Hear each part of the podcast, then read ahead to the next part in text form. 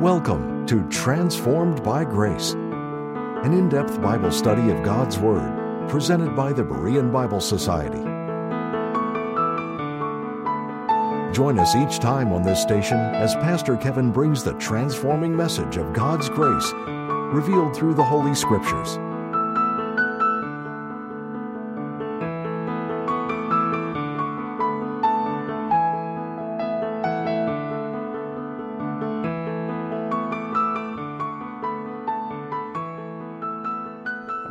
In a very isolated area of Africa performed surgery on a poor blind man. The surgery was successful and his sight was restored. Several days after the operation, the man disappeared from the hospital. Everyone was concerned for his well being. Then, a few days later, the missionary opened his door, and there stood the man who had been operated on. The man was holding a rope, and on the other end of the rope were 10 more blind people. Paul's prayer for the Thessalonians here is about a growing faith and an increasing love. And a growing faith and an increasing love in a person's life makes them anxious and excited to tell others, to point others to Christ and bring them to the Savior so that they who were spiritually blind might see too. The miracle of love that we have experienced in Christ saving us is to overflow to others who don't know Him and who need His salvation from sin. The Apostle Paul passionately prayed for a believer's spiritual growth so that as a result the church would increase in its faith, abound in Christ's love, and show His love and care to others, and be people who are a bright testimony for Christ in this world who live daily in light of his coming. 1 Thessalonians chapter 3 verses 9 and 10 read, For what thanks can we render to God again for you? For all the joy wherewith we joy for your sakes before our God, night and day praying exceedingly that we might see your face and might perfect that which is lacking in your faith. As we continue through our short series of how to pray under grace, we find in these verses about the need to pray for spiritual growth. Prayer is part of our spiritual growth and is something we need to pray about for ourselves and for others. As we are jumping in the middle of a context here, we find Paul thanking God for the blessing of, of the Thessalonians and for their testimony. Their faith and their stand for Christ uh, was taking place in the midst of persecution. And this brought joy and brought much encouragement to the apostle for how they were standing true. And Paul was nearly speechless here as he thanked God for all the joy the Thessalonians gave him. Words failed to express adequately to God the thanks which filled the heart of Paul. And grace teaches us to do that. Grace teaches us to be thankful for others. And grace teaches us that there is joy in seeing what God is doing in the lives of other people and to be thankful on behalf and for them. Paul says, night and day, he prayed exceedingly for them. Now, Paul had been blocked by Satan from coming to visit the Thessalonians. In chapter 2, verse 18, Paul speaks of when he would have come, Satan hindered him. But this could not and did not prevent him from praying for them constantly. Corrie ten Boom writes this about prayer. When a Christian shuns fellowship with other Christians, the devil smiles. When a believer stops reading the Bible, the devil laughs. When they stop praying, the devil shouts for joy. But Paul did not stop praying. And he didn't just sit down once in a while and say, you know, bless my friends back there in Thessalonica. He prayed night and day, fervently, all the time. Prayer under grace is a priority. We are to pray like this in light of Paul's example. Philippians 4 9 teaches us those things which ye have both learned and received and heard and seen in me, that is Paul, do, and the God of peace shall be with you. Exceedingly here has the idea of going above and beyond all normal measures with his prayer. Exceedingly is the same word translated exceeding abundantly in Ephesians 3:20 when Paul says that God is able to do exceeding abundantly above all that we ask or think. Paul continually and fervently prayed, and he prayed specifically. He had two requests to see the Thessalonians again and to perfect that which was lacking in their faith. Paul asked God to make it possible for him to minister them face to face, personally. Paul wanted to get there and be there to help them spiritually and know what was going on firsthand in their life. And Paul knew that God is able and that God could clear the way, and he prayed that God would do it. Paul here prays boldly and specifically. And as we pray under grace, we shouldn't be afraid to be bold and specific in our prayers. God doesn't want flowery, all fluff prayers. God wants us to honestly tell Him exactly what it is we'd like Him to do. And we see here also that we should be persistent with prayer, night and day, just like uh, Paul was here. Paul's second continual request was that in being able to see them and see that he might perfect that which was lacking in their faith.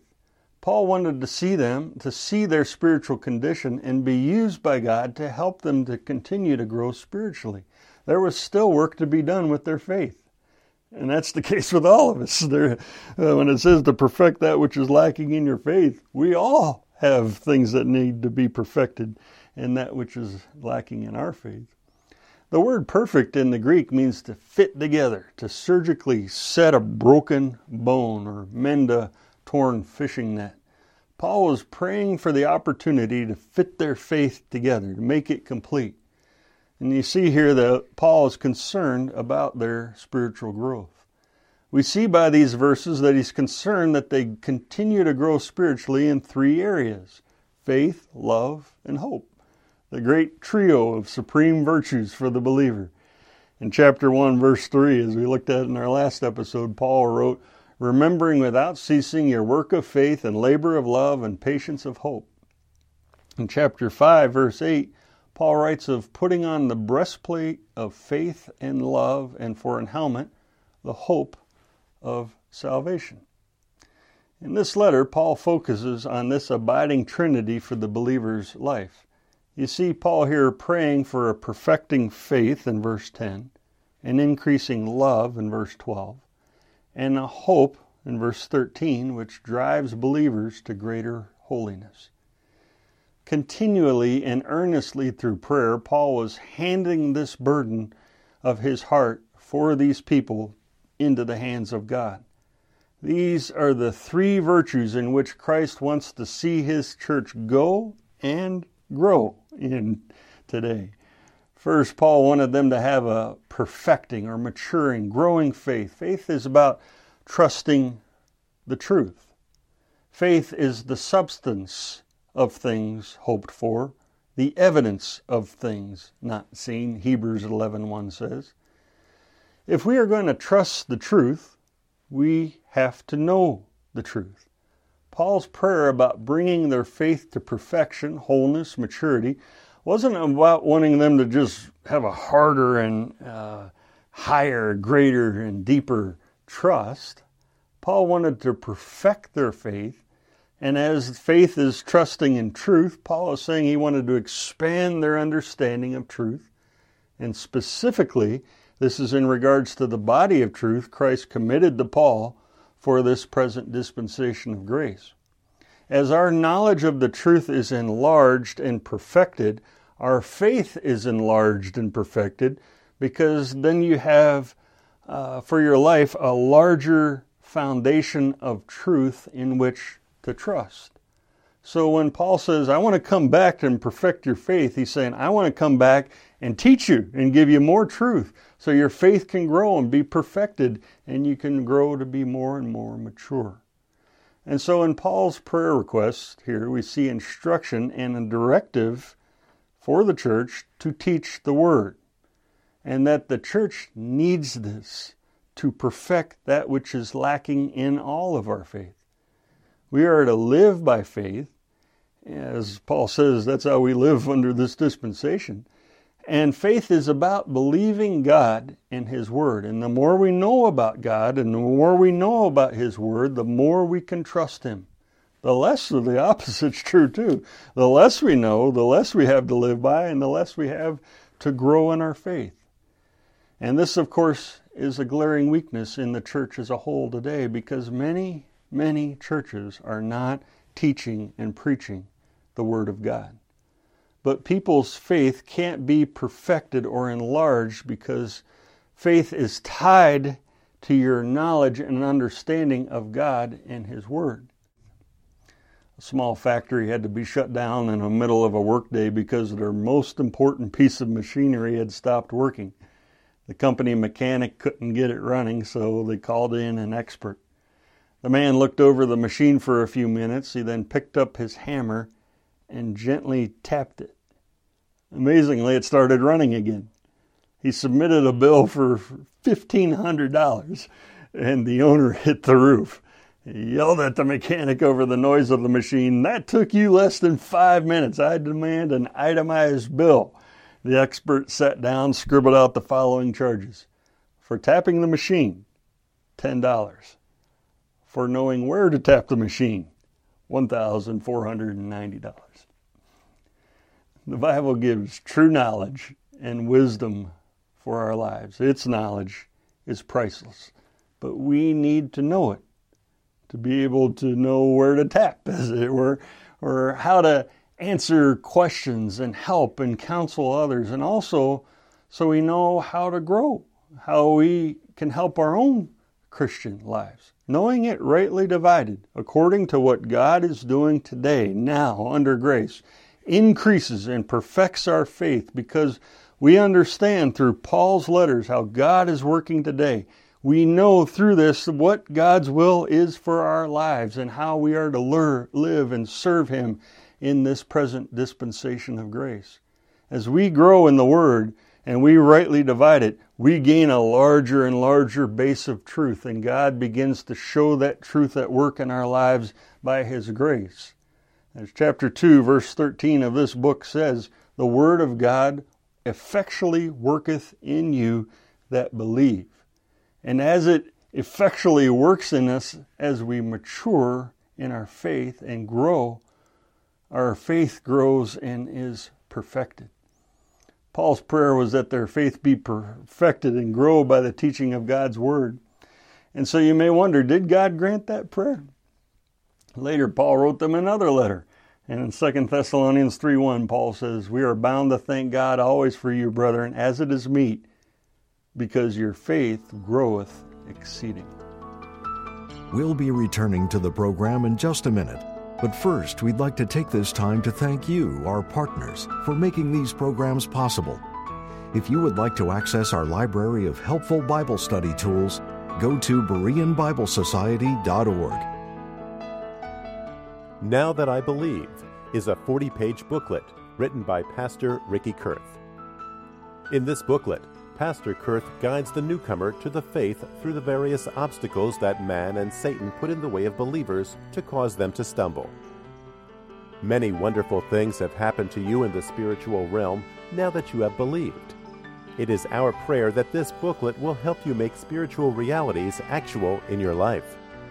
To order your copy, contact the Berean Bible Society for pricing and availability at 262 255 4750 or visit our website at www.bereanbiblesociety.org. To receive our free full color 32 page monthly magazine, The Berean Searchlight, call 262 255 4750 or subscribe online at www.bereanbiblesociety.org. Thank you again for your generous gifts. And now, back to the teaching with Pastor Kevin. The word direct means to correct, make right, make straight. It has the idea of laying out a path that's straight with all obstacles removed. All the stones and rocks and whatever else that you might trip on has been taken away so that the path is smooth and easy. Again, in chapter 2, verse 18, Paul said, We would have come unto you, even I, Paul, once and again, but Satan hindered us. Satan was putting obstacles in the way of Paul, and he was having difficulty getting back to Thessalonica. And he attributes it to Satan and circumstances that Satan was in charge of that was keeping him from returning. So the apostle here is saying that he was praying that God would overthrow Satan he knows here, though, that the only power that can overpower Satan is the power of the Lord. We have zero strength in ourselves to deal with the devil. Our words mean nothing to him. Notice how Paul goes to God to deal with Satan and never addresses Satan directly. It is not right to talk to Satan. We have nothing to say to him. All we need to say, we say to the Lord, and the Lord deals with him. We just hide ourselves in the Lord. We are to be strong in the Lord and in the power of his might. The Lord is our overwhelming strength in the spiritual battle. Paul here prays to the Lord to smooth and clear the path so he can get to Thessalonica, for him to overthrow the plans and hindrances of Satan, knowing that he is more than able if it was his will. 1 Thessalonians 3, verse 12 says, And the Lord make you to increase and abound in love one toward another and toward all men, even as we do toward you. Just as the love between a man and a woman in marriage is to increase more and more over time, from courtship to engagement to marriage to the many years and experiences of life shared together, Paul prayed that the Thessalonians would continue to grow and increase and abound and overflow in love for each other and for all people. The word love here is agape, the strongest, highest, purest love, the giving love that sacrifices to meet the needs of others. Again, back in chapter 1, verse 3, Paul spoke of their work of faith and their labor of love. Love was already among the Thessalonians and faith was already there. But what Paul wanted to see is the increase of that faith and the increase in the abounding of their love. He prays for a deeper measure of both their faith and their love. And the principle that you see here is that no matter where you are in your spiritual life, there is always room to grow and to increase. And spiritual growth was a burden and passion of Paul, and he prayed fervently about it night and day. Paul didn't want spiritual complacency or contentment to set in among believers. This increasing and abounding love flows out of a growing faith.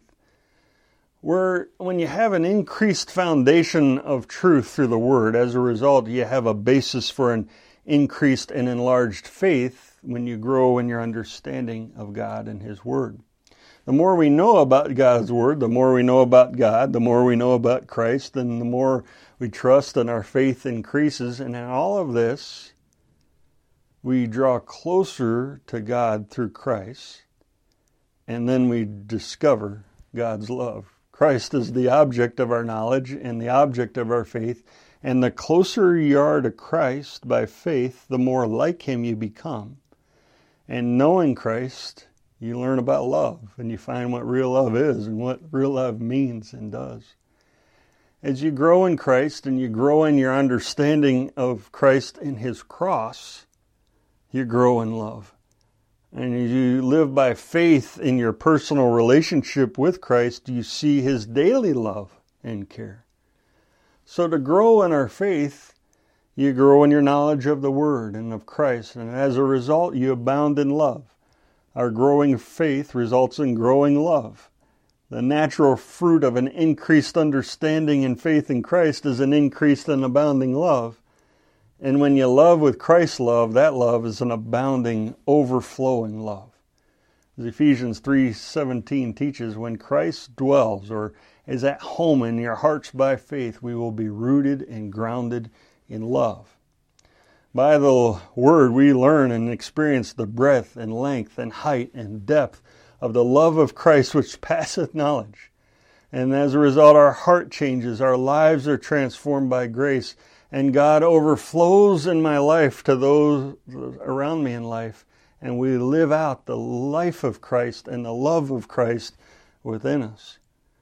And as we know God and become more Christ like by faith, we abound in love one toward another. And that's what Paul talks about in verse 12.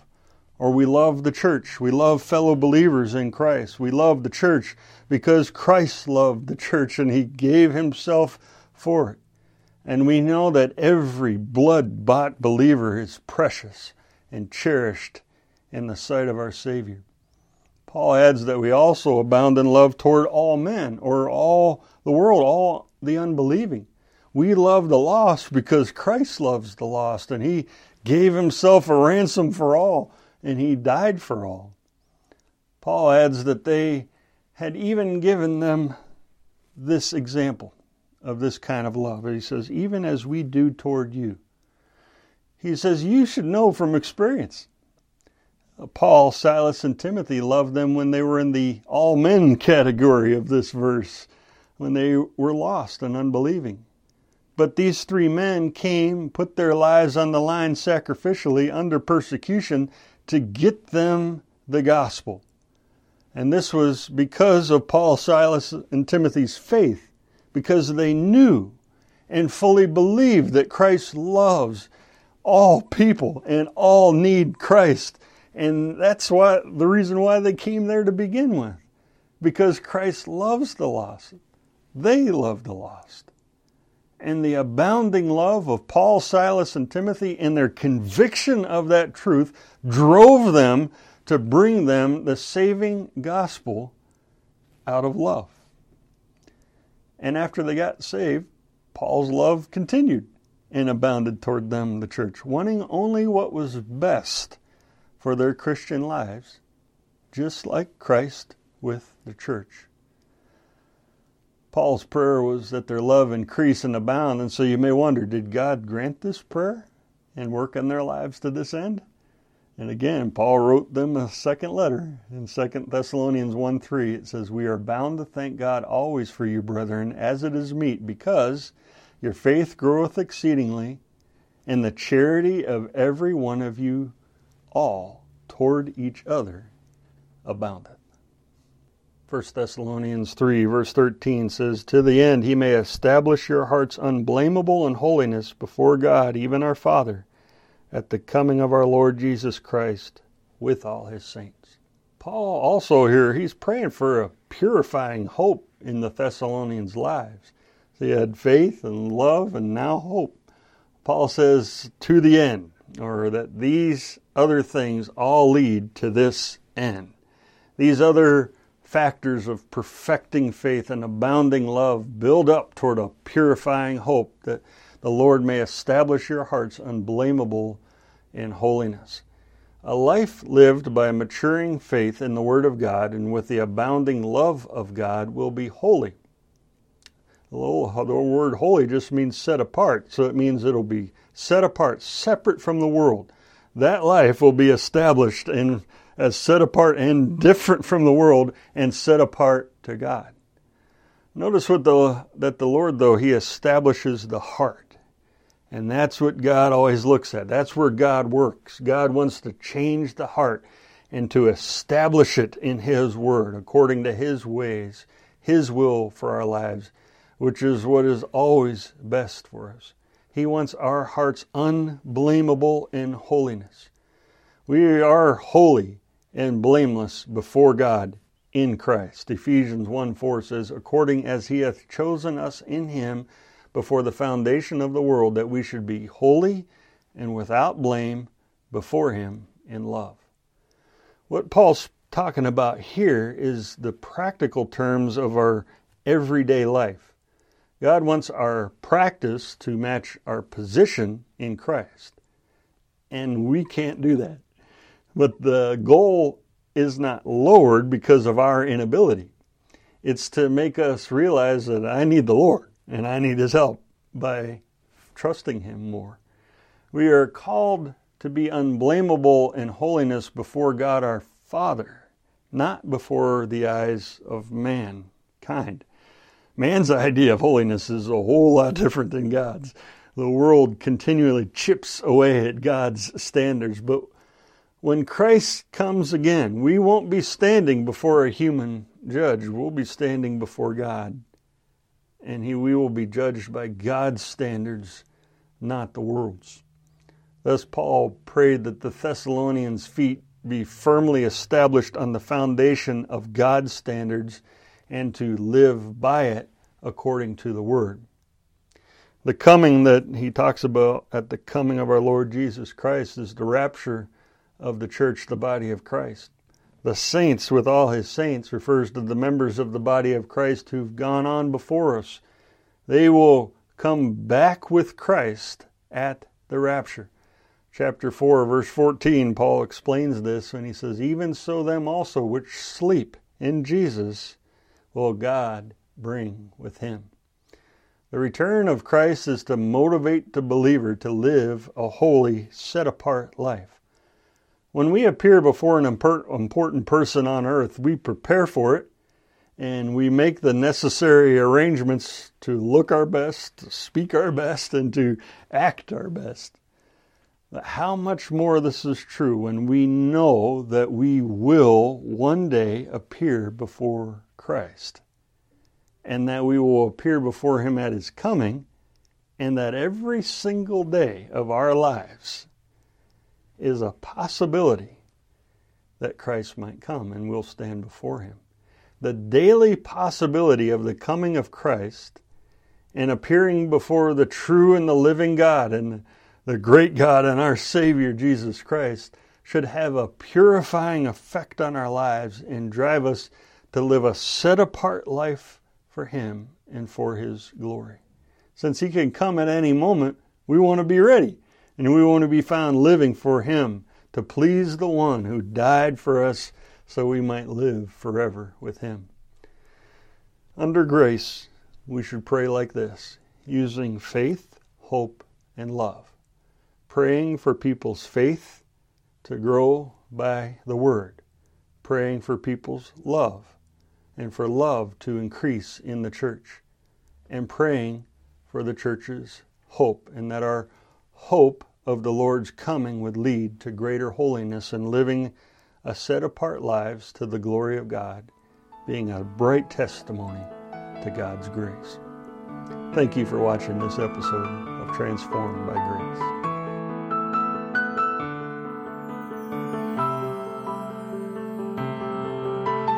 Thank you again for tuning in to Transformed by Grace.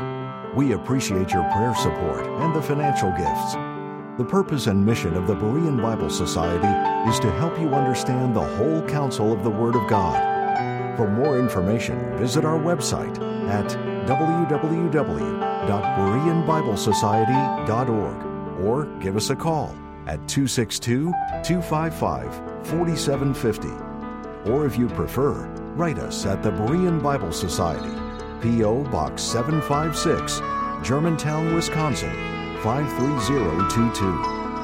Now, until next time, may you be transformed by God's grace.